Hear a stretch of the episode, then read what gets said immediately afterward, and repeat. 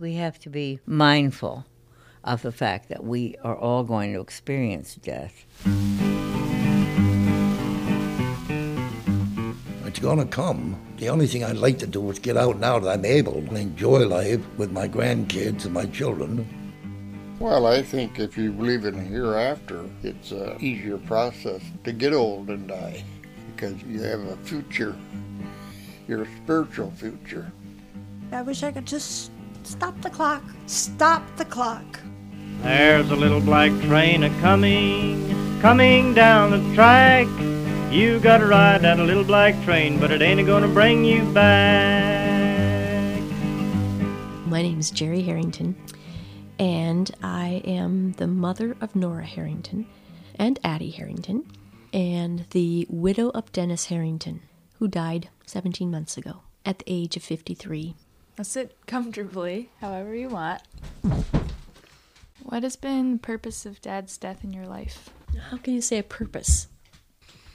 The purpose of a death? For the past year, I've been trying to find a way to talk about death. My father died two years ago, and I watched how death came into his life in a really sudden and urgent way. And um, it was weird because he died of cancer and pretty much knew he was going to die 11 months before he did. But I remember when death was really close, maybe four days away. He was sitting in our living room and we were talking about death for the first time, and it felt like the most unimaginably foreign thing. I wanted to familiarize myself with death. I didn't want my death to be such a crash course like it seemed to have been for my dad. So I talked to people in their 70s and 80s I also interviewed my mom, and we just talked about death. Get ready for your savior and fix your business right. You've got to ride that little black train to make this final ride. You silk and barroom ladies dressed in your whirly pride. You've got to ride that little black train, it's coming in tonight.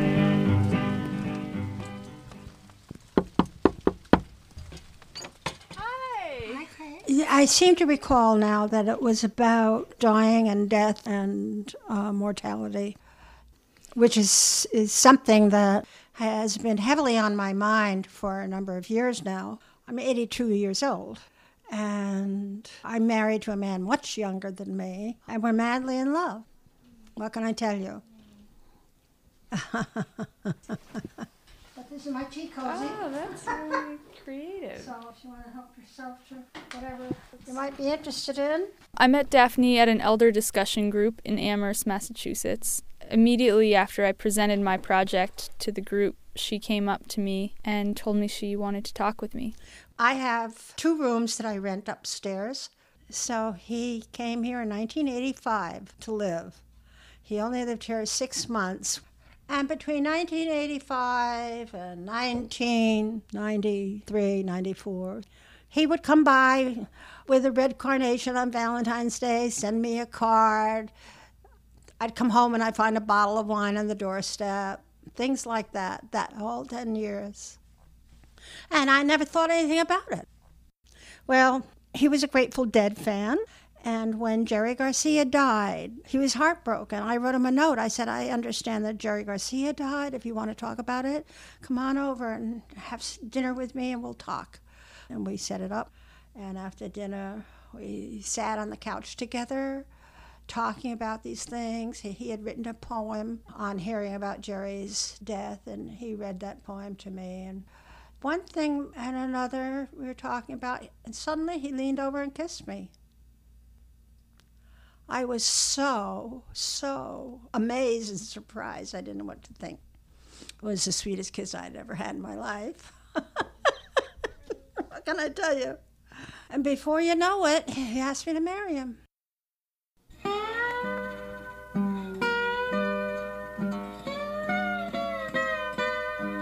So that's uh, that's why I've had mortality on my mind increasingly in the last two, three, four years.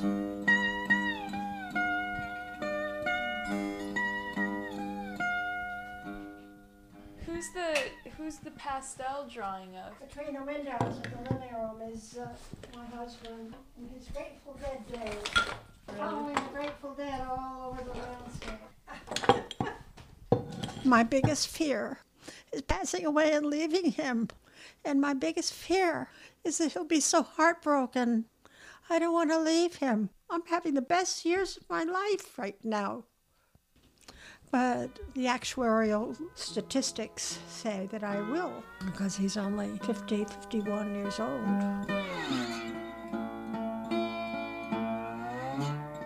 You never give thought to somebody's dying. You never give thought to that. When you're young, like you are, you think that will never happen to you.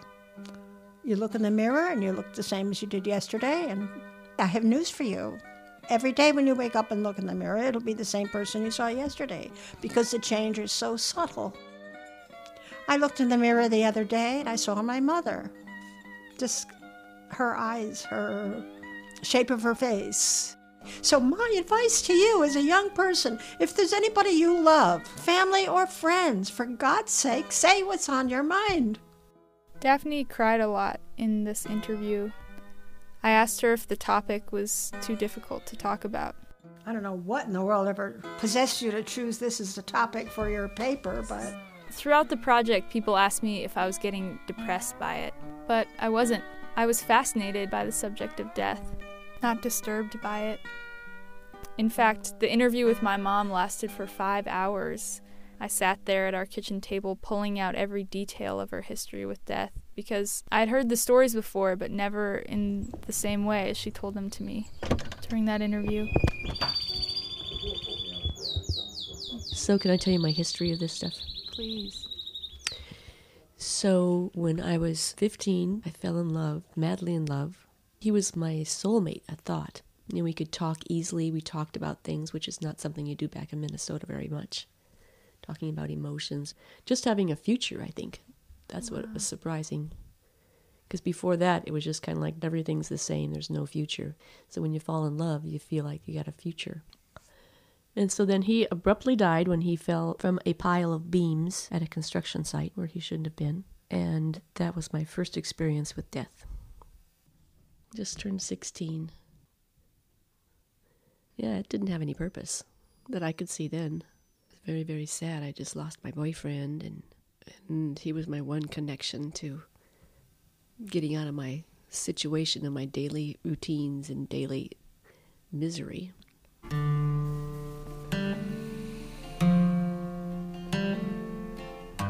After Richard died, I had a terrible depression, and I was really looking at death. I was really thinking about collecting enough pills to kill myself. It's just frankly, that's the truth. And in fact, it got so bad at one point that they actually put me into a mental hospital because uh, even though I had many other interests when Richard died, I was very tied up in my life with him. He was a source of uh, inspiration to me. You know, he saw beauty in many different places, and so I was dependent on him for that kind of motivation. These, this is it. I m- made better pictures. This one's really good. You like that one? Mm-hmm. What am I doing? Singing something. This is my friend Ruth, and I met her three years ago. I interviewed her for a few projects over the years, and we've become good friends. Oh, I like that one. Her husband died six years ago of a heart attack. I don't remember ever discussing death with my husband. So when he died, very, very suddenly, just very suddenly, like bango, I was not prepared at all. By the time I interviewed Ruth, I was having a lot of conversations about death and recording them. And I didn't feel that much was changing in me. I was really questioning if bringing up my sad memories and the sad memories of other people was worth anything. So I asked Ruth how Richard's death might have been different if she had talked about it with him first. Well, this is a bit painful. When he had the heart attack, we were at a conference on Star Island off the coast of New Hampshire. And we were were in the middle of our morning workshops and my brother-in-law came and said to me in my workshop, Richard is having some problems. You have to come So I quickly rushed out. And there he was in the lobby, stretched out on a couch. And he said, It really hurts a lot, and I'm really scared. Well, I sat down and I said, Well, I'm right here, and I'm going to stay with you. And then they realized, the doctor realized it was beyond his control, and he had to call the Coast Guard, and, and it's an hour to shore and the whole thing.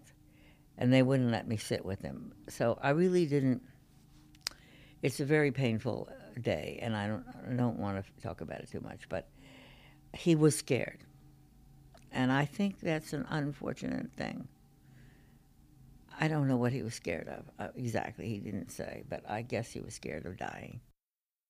If I'd talked with him beforehand, I think I, at least I could have said what I believe about something about life after death, and that this is what the Christian faith is about in part. He was never quite sure that he believed all that stuff. This, I love this picture. This wasn't taken at the birthday. This is earlier with me and my little Benjamin is singing happy birthday. when another person dies, life does go on and can take a whole new form, which mine has done. In dealing with your own death, it's probably, I've got a, just a queasy feeling right in my stomach just as I said it. Dealing with your own death, you probably need to talk about it. Still a great mystery. How are you doing? I told her that I was feeling sad that I had brought her to a place where she had a queasy feeling in her stomach. Well, don't. That's yeah. Don't feel that way. I mean, you're helping people to face something that they don't want to face, and you're facing it yourself. And who's to say? I mean, I think probably it's a good thing, but not pleasant. This was actually one of the hardest interviews, but she assured me again a few months later that our conversation was important for her and for me. Really, the only interview that I didn't question or feel some kind of guilt around afterwards was the one with my mom. She knew that I wanted to hear the stories, and I knew that she wanted to tell them. So, the year after her boyfriend died, she was 17, her brother David died in Vietnam. So then, after my brother died, I knew there was no God because God wouldn't let this happen twice.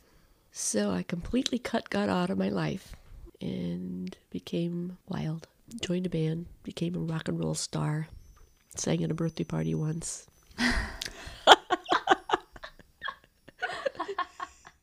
after John died, I still, you know, felt things, but they were all sad things.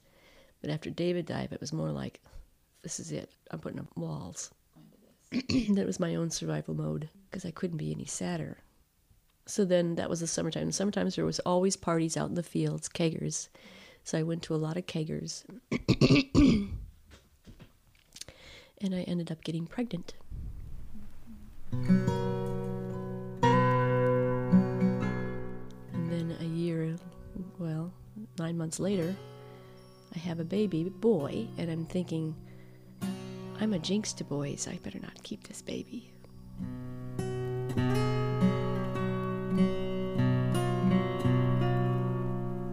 Before she gave the baby up for adoption, she named it John David after the previous two deaths. John was her boyfriend and David was her brother. It was really strange to hear my mom talk about a time in her life without God. When I was growing up, she was the one who took us to church, and I always remembered her to be a pretty spiritual person. But the truth is, I never wanted God to come up in my interviews or the afterlife. I was interested in death's effect on our living, but God just kept coming up. What I remember the most is that um, how your dad wasn't really sure what happened after you died. What did you remember from that interview? I remember just feeling better having had that conversation, having known what he was afraid of or what he thought was going to happen and What did he think was going to happen? he thought we all had a spark of consciousness that maybe passed on, but that he didn't believe in harps and Souls. souls. An energy. That's what he called it, an energy. It seems like something's out there, but I don't think it's out there like we think it is in a like on a planet, someplace where we're all going to go and be happy. It's it's a spiritual thing, and it's just in the air. That's my feeling of it.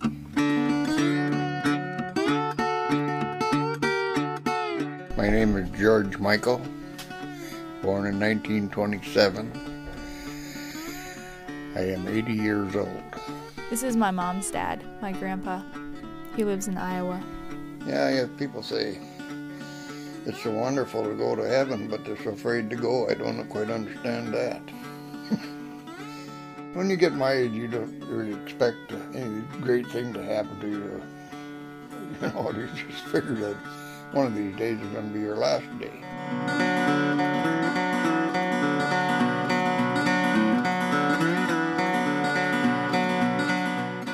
It's funny, like, uh, the animals seem to know that, you're on your last leg, and they seem to know when they're on their last leg. I've seen dogs that actually go for a place to look down and sit down and die. Had one dog that had cancer, and he crawled in the weeds a couple times, and that was his intention to find a good place to lay down and die. They seem to know that. I suppose we do too, but we probably ignore it.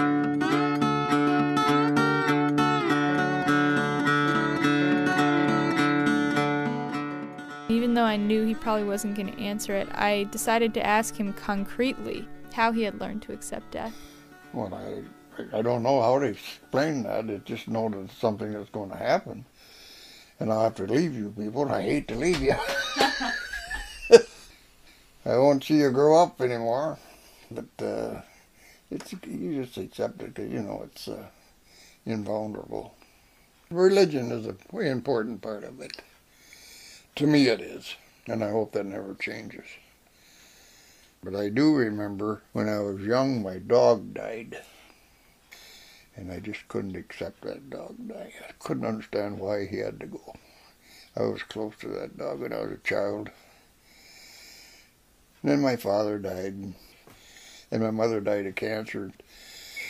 But uh, you knew they were on their way out, so you accepted it. But the dog, I didn't know he was going to die. and my son, too, was a hard one to accept.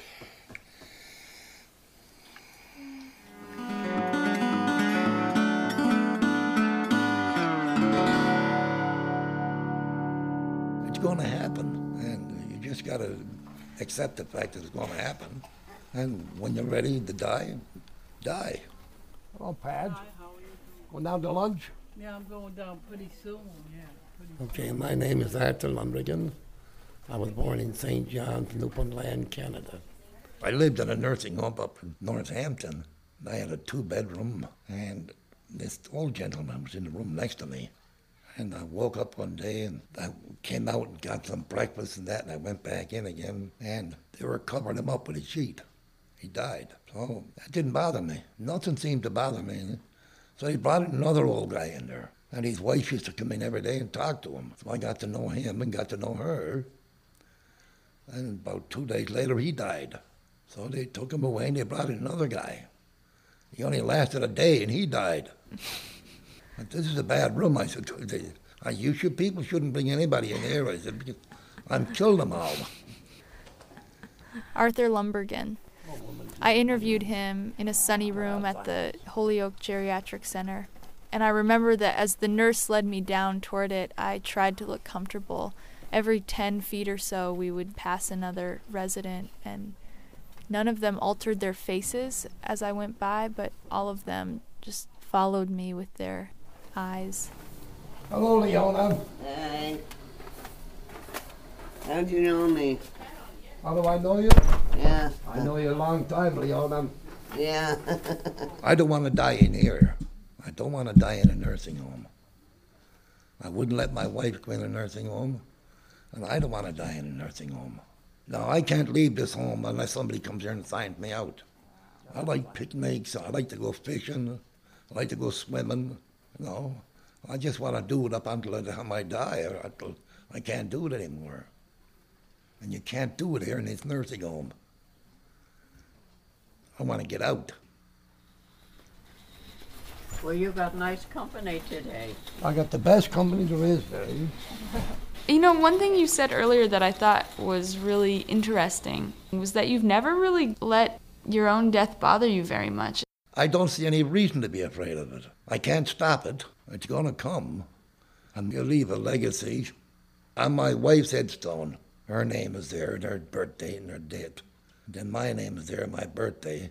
Down below it is, they loved all their lives. And we have.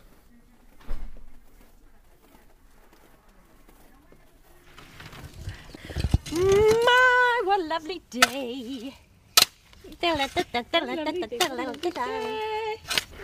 Mary, remember the time you buried the little shrew next to me when I was working out in the garden? So it wouldn't be lonely? I don't remember it. Hmm. It was very matter of fact. That's, that's interesting how you've taken the death matter of factly. The shrew and the dog.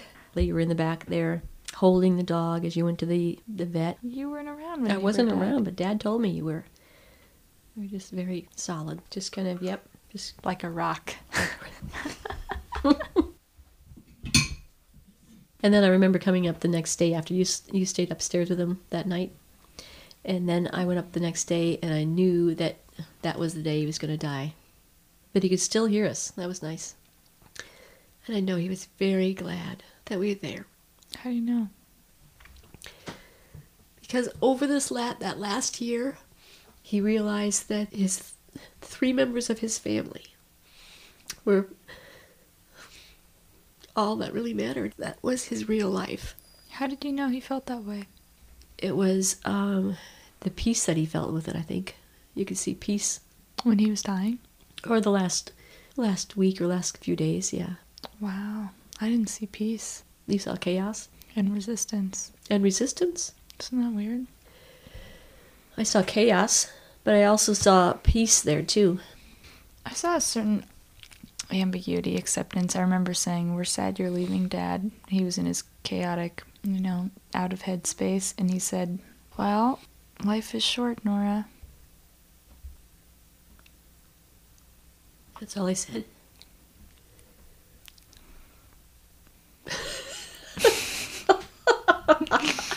Have a nice day.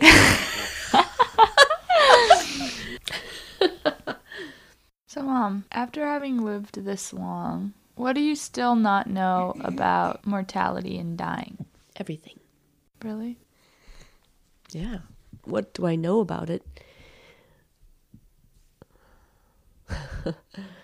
that it happens to everyone. That's what I know about it. And that it's something that involves more than just that person. Mom, will you tell me what we're doing today? Yes. We have come all the way out from Bainbridge to take your dad's ashes to the beach and spread them there, hopefully to go out to the ocean. Meanwhile, this last year and a half, he's been sitting in the fireplace upstairs. There's no other ashes in there, just his ashes. And um, I think it's going to be a little difficult, even though it's been a year and a half. I also want to comment that he's very heavy and very grainy. I don't know if death will be less surprising because I've had all these conversations about it. I don't know if it will feel as foreign as it did when my dad died. How could I know? To me now, death is not an event to make less surprising or to avoid or to understand or to put a purpose to. It's a conversation to keep having. It's a conversation that began four days before he died and keeps going now. And it's one that I hope to keep having. This is where we went camping? All the time. At the very end down here. Okay, girls.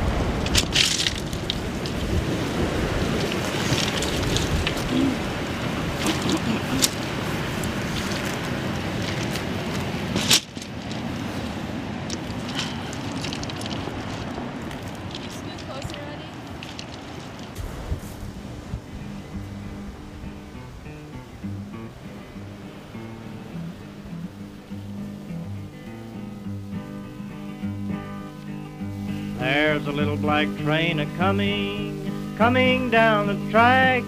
You gotta ride that little black train, but it ain't gonna bring you back. You may be a barroom gambler and cheat your way through life. But you can't cheat that little black train or beat this final ride.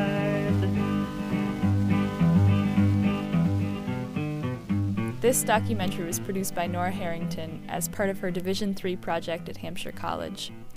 Editorial consultants include Becky Miller, Kim Chang, and Peter Guilford.